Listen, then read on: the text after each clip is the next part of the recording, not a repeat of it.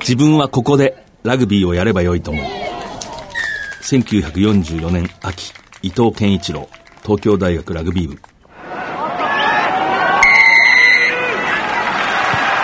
藤島大の楕円球に見る夢。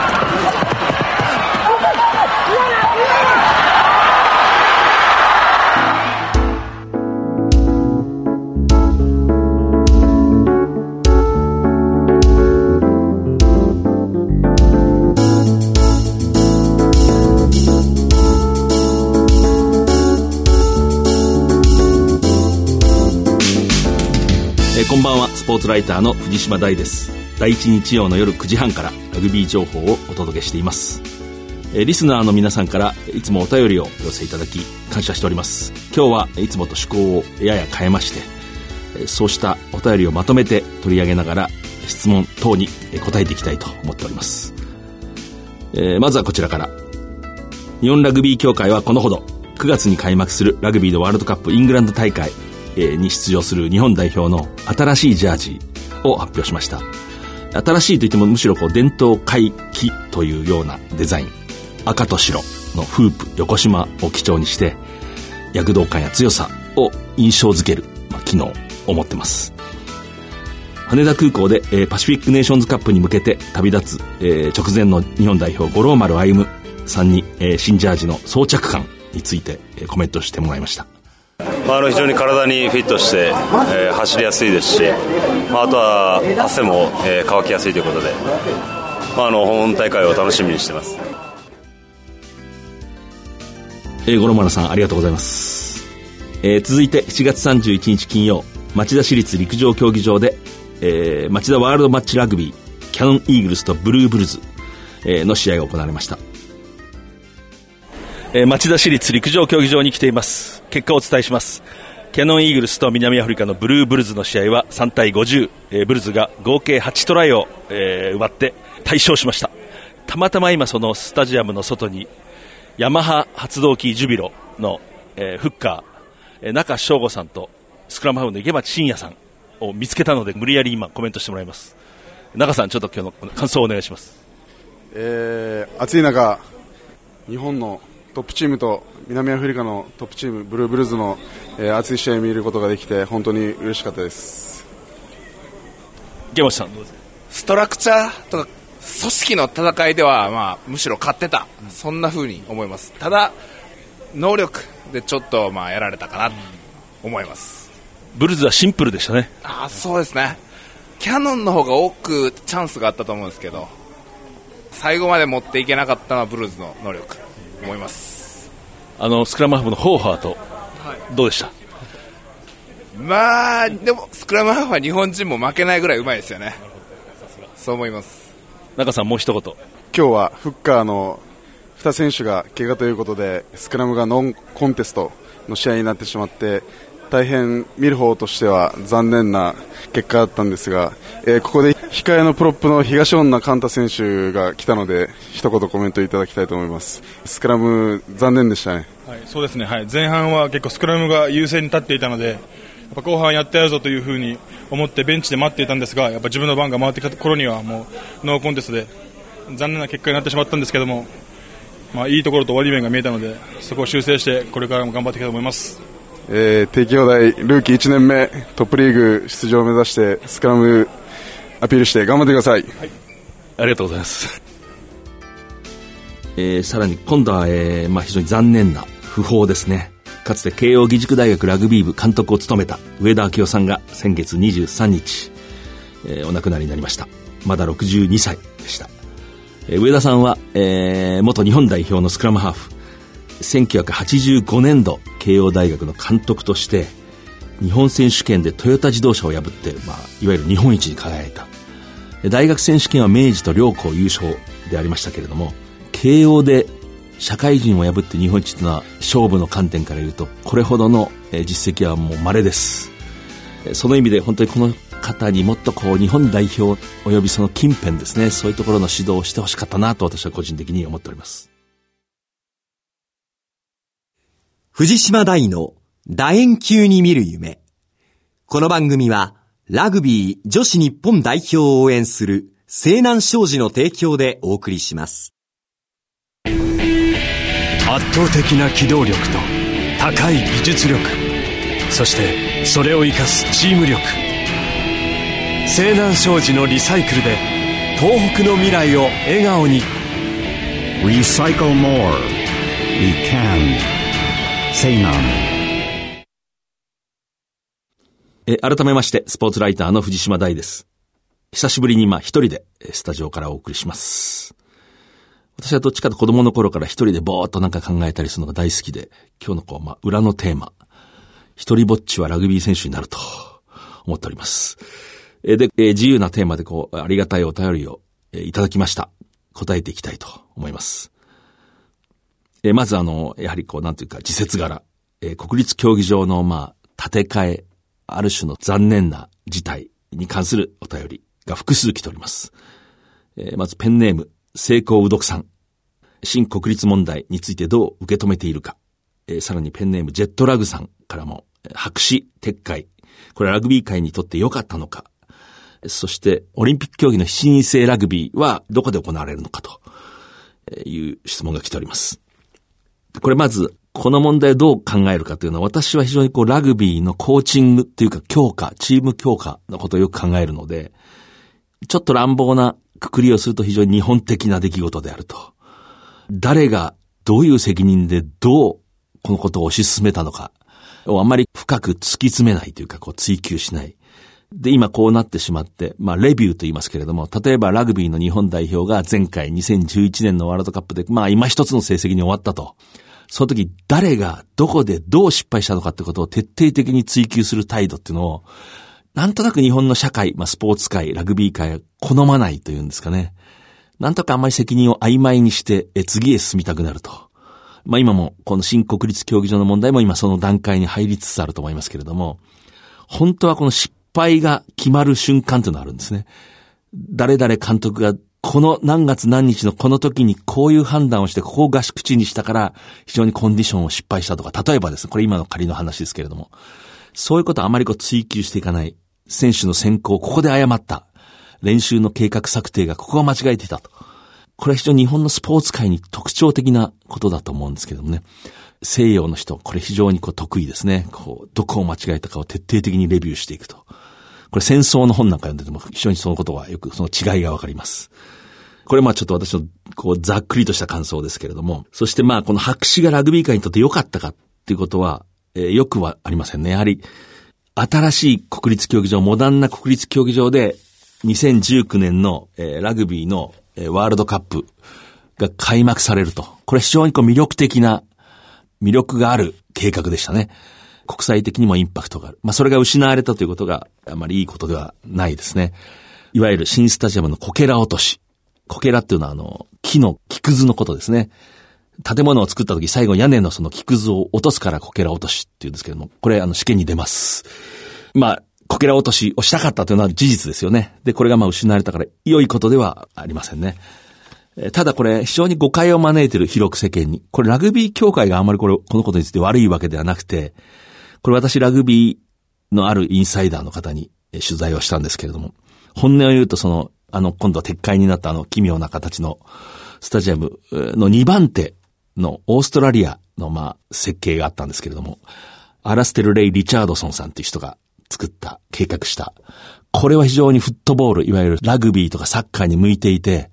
もしこちらが採用されていれば何の問題もなかったと。非常にラグビー界にとってハッピーだったという、まあ、本音をちらっと漏らしておられましたけれどもね。あれ実は新聞報道なんかによると、一次審査で46作品を11作品に絞って、二次のその審査では実はこのオーストラリア案が票は一番多かったんですね。ただいろんなその持ち点制の、要するに難易だとか、そういうことで二つ並んで、で、最後その安藤忠夫さんの判断で、あちらのザハ・ハディドさんのあの案になったという経緯があったんですけれどもね。まあ本当限りなく採用に近かったという意味では、ラグビー界にとって本当に惜しかったんではないかなと個人的には思ってます。それからオリンピックの7人制。これはあの、おそらく新しい国立競技場で行われると。このセブンズラグビーがオリンピックに採用された一つの理由としては、メインのスタジアムで非常にこう短い期間に全ての試合が行えると。オリンピックにとって非常に魅力的な、まあ、いわば内容であった。ということですね。ですから、これは新しい国立競技場で行われるはずです。だと思います。それからそのジェットラグさんが秩父宮を解体しないで、ワールドカップに間に合わせるということはできないのかと。私もこれ本当にこう、そうであればいいなと思いますけれどもね。この、実はこれ話がまた長くなるんで、今日はちょっとそこ、簡単に言いますけど、やはり秩父宮ラグビー場をしばらく日本のラグビー界が失うってことは非常に損失ですね。あそこで例えば大学のチームが試合する。そうすると、こう、日頃ラグビーを見たことない学生が応援に行く。で、その方たちが、例えば地方に帰ってどっかの企業に勤めたり、え家業を継いで、そこで、なんとなくラグビーに興味を示して、ラグビーを知っている人が日本列島各地にこう散らばっていくと。これ非常にこう今まで良かったんですよね。で、やっぱり秩父宮ラグビー場っていうのは都心の本当に外苑前という一等地にあって、非常にその応援をするときにも応援しやすい環境であったと。魅力があるスタジアムだったと。そしてまあ、さらにご質問で、日本人はどうして建物をこう取り壊すのが好きなのでしょうかと。欧米では歴史建築物はこうできるだけこう残しているように思えると。これ全く同感で、これもまあちょっと乱暴ですけれど、日本社会の特色ではないかなと。テレビ局のアナウンサー見てるとわかるんですけれども、入社したてのこう、初々しい人がすぐこう登場してきますね。で、非常にこう経験を積んだベテランというか、そういう人がなんとなくこう画面から遠ざけられてしまう。常にこう、初々しいものを求める思考があるような気がするんですね。この日本列島の、なんとなくこう雰囲気に。私はやっぱりこう古いもの大好きなんで、いつも違和感を覚えております。えペンネーム山ちゃんさんから、えラグビーワールドカップイングランド大会、えファイナル、いわゆるノックアウトステージですね。えこれまたちょっと余談になりますけど、我々こう決勝トーナメントってよく言うんですけどね。そして予選グループっていうかな。予選リーグとか。あれね、本当こう、時々そのフットボールを深く研究してるから違和感があると怒られるんですね。えー、決勝トーナメントっていう言葉は本当はないと。プールマッチとノックアウトステージっていうのかな。そういう人がいるということを紹介しておきたいと思います。で、質問の続きですね。イングランド大会ファイナル。まあ、ノックアウトステージの組み合わせについて予想が聞きたいと。で、これ私はいつも思うんですけども、ジャーナリストの仕事って予想とは違うと思ってるんですが、勘は働くときはあるし、試合直前の勘はものすごく働くんですね。ウォームアップ見ててどっちが勝つかって大体よくわかるんですけれども、この時点ではなかなか難しいんですが、一応こう考えてみました。こう山形を想像していただいて、えー、左からニュージーランドとフランスが当たる。え南アフリカと、ここがわからないんですね。仮に、ウェールズ、そしてアイルランドとトンガが当たる。えイングランドとサモアが当たる。と一応、え考えました。で、今わからないと南アフリカとウェールズ。えここは要するに、えプール A ですね。死のグループ。まあ、死のプール。イングランドとオーストラリアとウェールズがそこにいると。で、これなんとなくこう三つどもえになったりするような感も働くんですけれども、まあ今、ここはちょっと仮にウェールズとしたんですけれどもね、1位通過を仮にイングランドとして、ここちょっとまだ保留したい気分ですね。まあいずれにしてもこれからの調整で変わってくるし、本当に2日前ぐらいの雰囲気で全然違うんですね、こう。ビッグゲームっていうのは。2日前に何かをちょっとしくじっただけでもそのチームはかなりこう崩れてしまう。で、もう少しわかりやすく言うと、プール A が、まあ、イングランド、オーストラリア、ウェールズがかなり接近してると。ただやっぱり地元ということ、それから選手のタレントということを考えるとイングランドが上ですね。若干上だと思いますけれども。ワールドカップの経験で言うとオーストラリア。そしてウェールズはイングランドと戦うときはまた別のこう、イングランド対ウェールズっていうのはワールドカップ抜きにした、まあ一つの伝統の試合なんで、なかなか予想しづらいと。で、問題のプール B、えー、日本が入っているところですけどもね、これはあの、まあ職業上非常に冷徹に考えていくと、南アフリカ、次がサモアではないかなと。なんとなくスコットランドよりサモアが強いような気もしないでもないんですけれども、これもわからないですね。サモアっていうのは前も話したかもしれないですけれども、ベストのコンディションでいろんな意味で人間関係だとか、チームのそのオーガナイズ、マネージメントがこう常にベストであるっていうことが必ずそうなるとは限らないチームなので、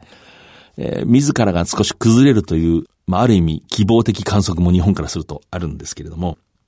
まあ、非常に冷静に考えるとそうかなと思っております。で、日本は後でまた話したいと思いますけれども、ジャパンは明らかに力がついてるし、ステージに登る、こう、資格はすでに得てると。しかしこれ相手との関係があって、予想しろと言われたら、日本を2位とあるいは1位となかなか押しづらいと、今のところは思ってます。えー、プール C ですか。これは、あえてニュージーランドとトンガとしたんですけれどもね、これもちょっとわからないですけれども、トンガもちょっとサモアと似たところありますけれどもね。えー、で、プール D、アイルランドと、まあ、フランスとしました。まあ、いずれにしてもこれ、えー、わかりません。で、オールブラックスが一つ抜けてるという評価なのでしょうけれども、やはりオールブラックスを倒す可能性が一番あるのは南アフリカ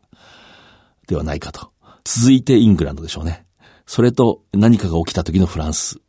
他のチームはおそらくオールブラックスに勝てないではないかなと思います。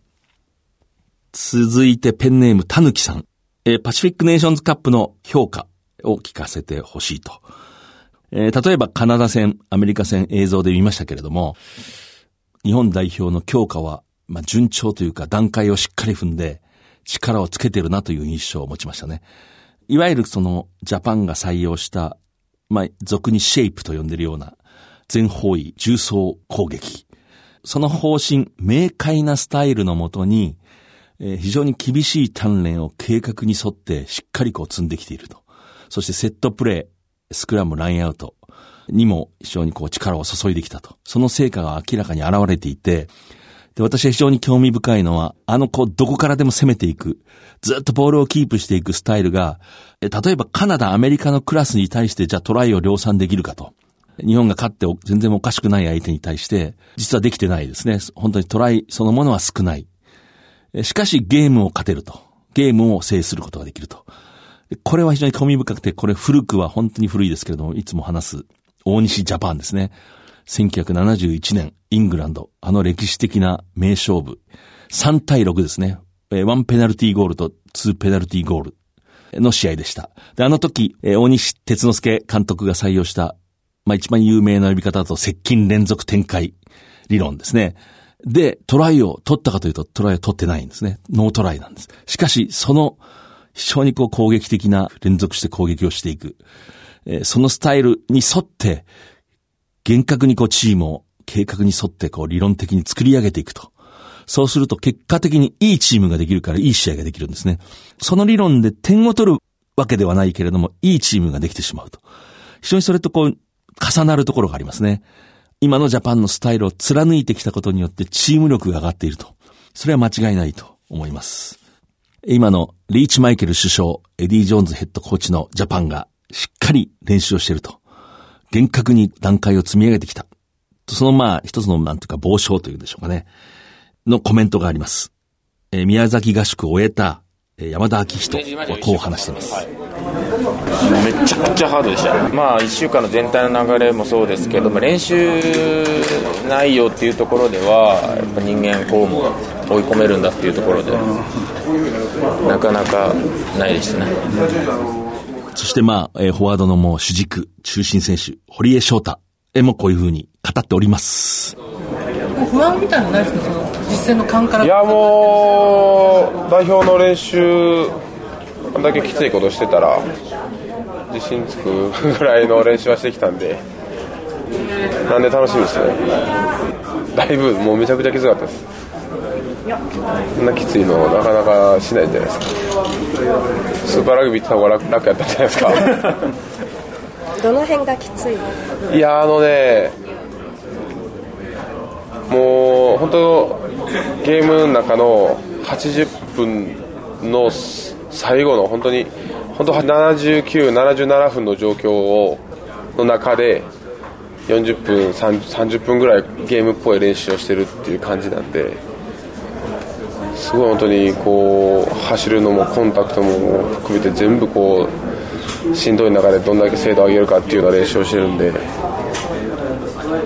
頭も使えはなかダメですしもう体だけ走って出るだけっていうわけじゃないんでそこら辺きついですよね。ワールドカップ本大会でジャパンは対戦順に言うと南アフリカ、スコットランド、サモア、アメリカとこう当たるわけですけれども、そのことについても山田昭人がこうコメントしてくれました。まあ最初の2つなんかは、相手がすごく大きいというところで、あの、僕らがしっかり走り勝てるっていうところをやりたいですし、あの後ろ2つなんかはキック、ラン全部バランスを持って試合を進めていきたいなっていう思いはあると思います。ベスト8上位へ進出できるのかノックアウトステージへ進めるのかと聞かれたらとても簡単ではないと、えー、私は答えます。それやはり相手がいるということですね。でワールドカップというのはやはり特別でアメリカのようなチームでもこれからかなり強くなりますね。で、サモアも強くなる。スコットランドはまあ半分ホームですね。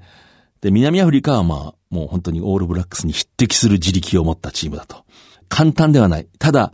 私は前回大会ジャパンがカナダと引き分けると戦前に予想したんですけれども、あまり嬉しくないけれども当たったんですけれども、今回はやはりアメリカには勝てると言い切りたいですね。それだけの力はあると思いますね。で、まあ、パシフィックネーションズカップで、例えばアメリカには、スコアの上で負けたんですけれども、私はあの試合見ていて、手の内を見せたくない試合で、まあ、というのは本大会で当たりますから、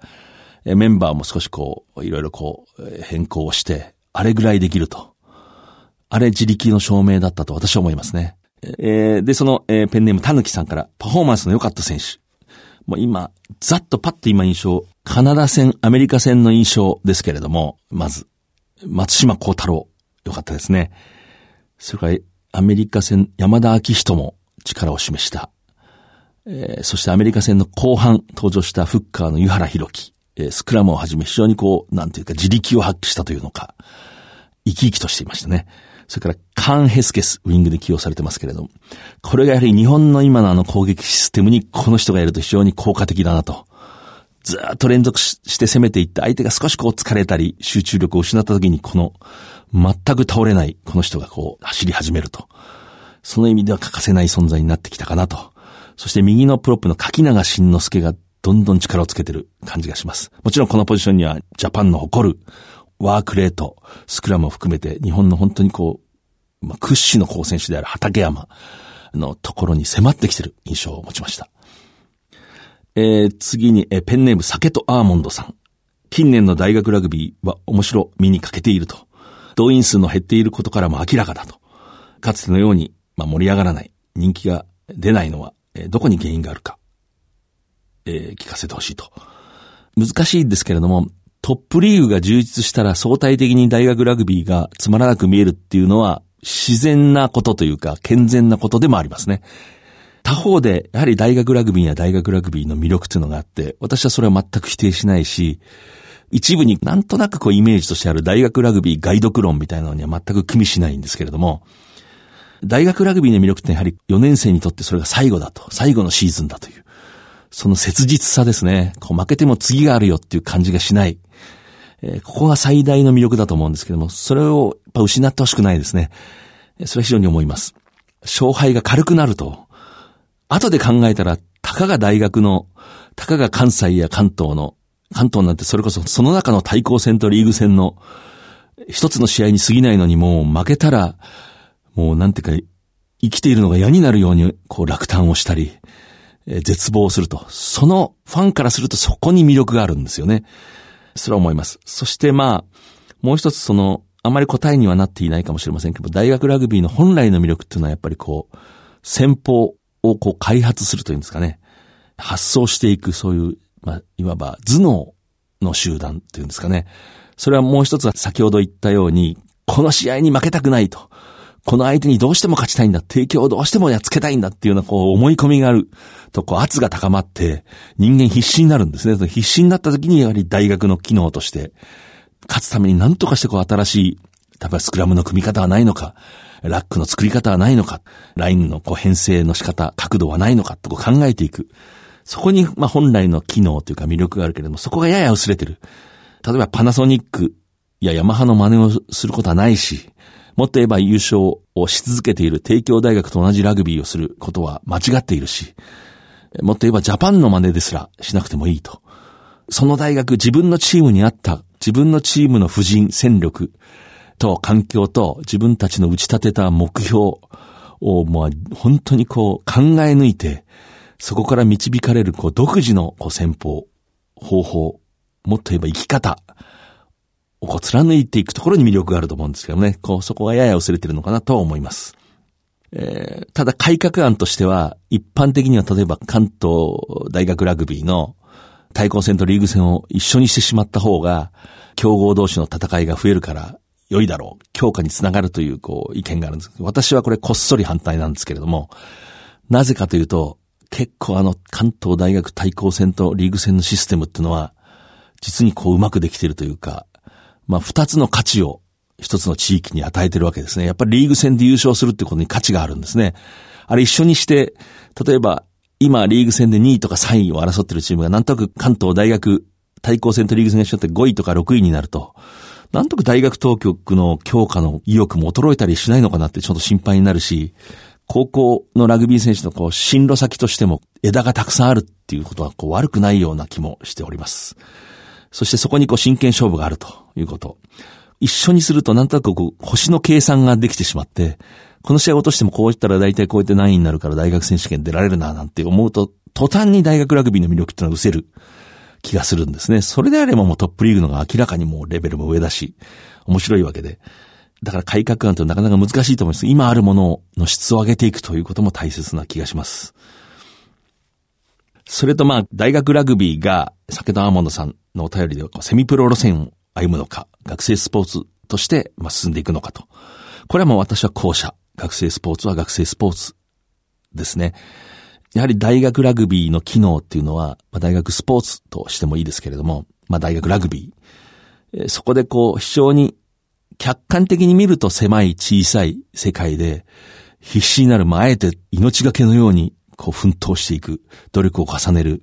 勝って感激し、負けて落胆すると。その経験をした人間が、まあ、社会へ散っていく。実際大学ラグビー部からトップリーグにこう、進む人ってのはごくわずかですね。ほとんどの人は普通の社会に出ていく。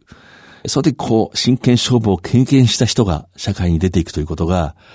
突き詰めて考えると、本当にこう戦争しない社会にもつながっていくと私は思ってるんですけれども、まあ、アンフェアなものを感知する、察知する能力を研ぎ澄ました人が社会に出ていけば、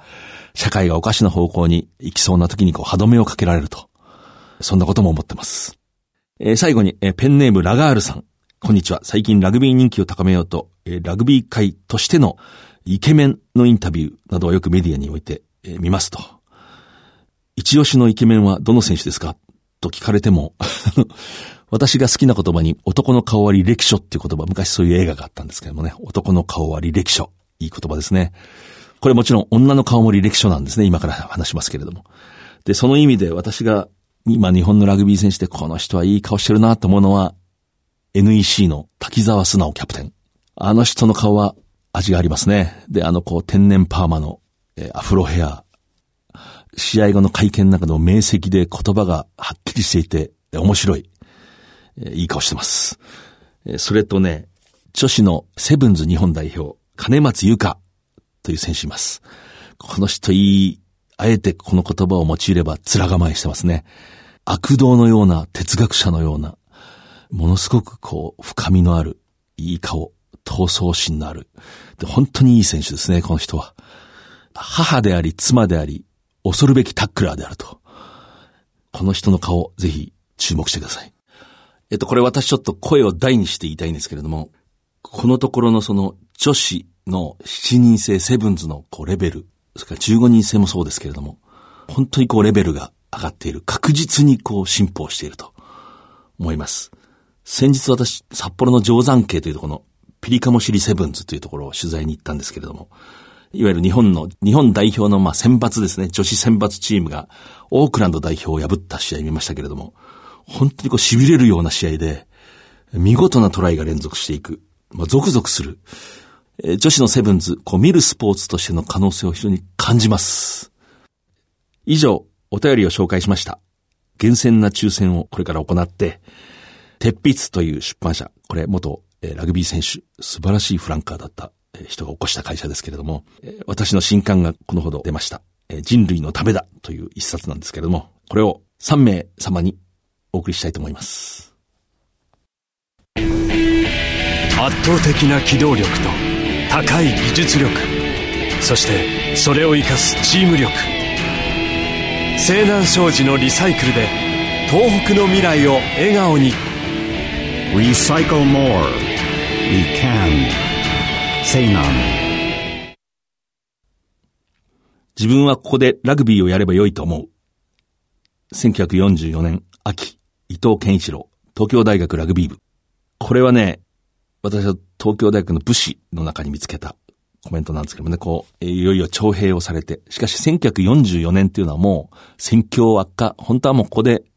戦争をやめていなきゃいけない時期ですけれども、えー、に、ま、徴兵された伊藤健一郎という人が、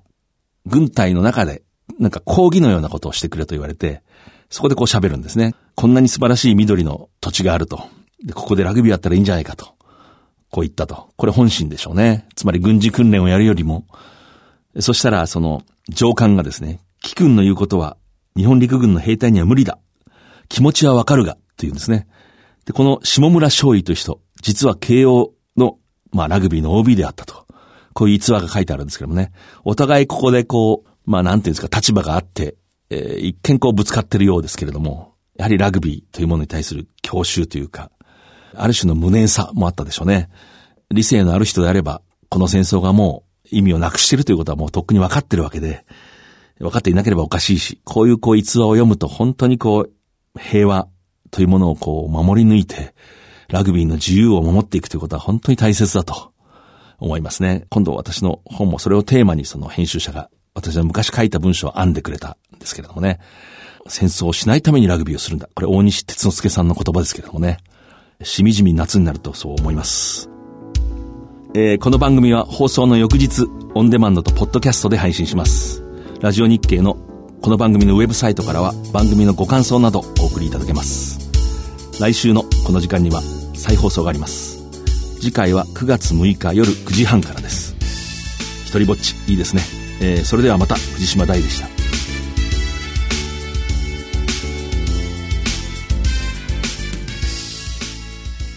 藤島大の楕円球に見る夢この番組はラグビー女子日本代表を応援する西南商事の提供でお送りしました。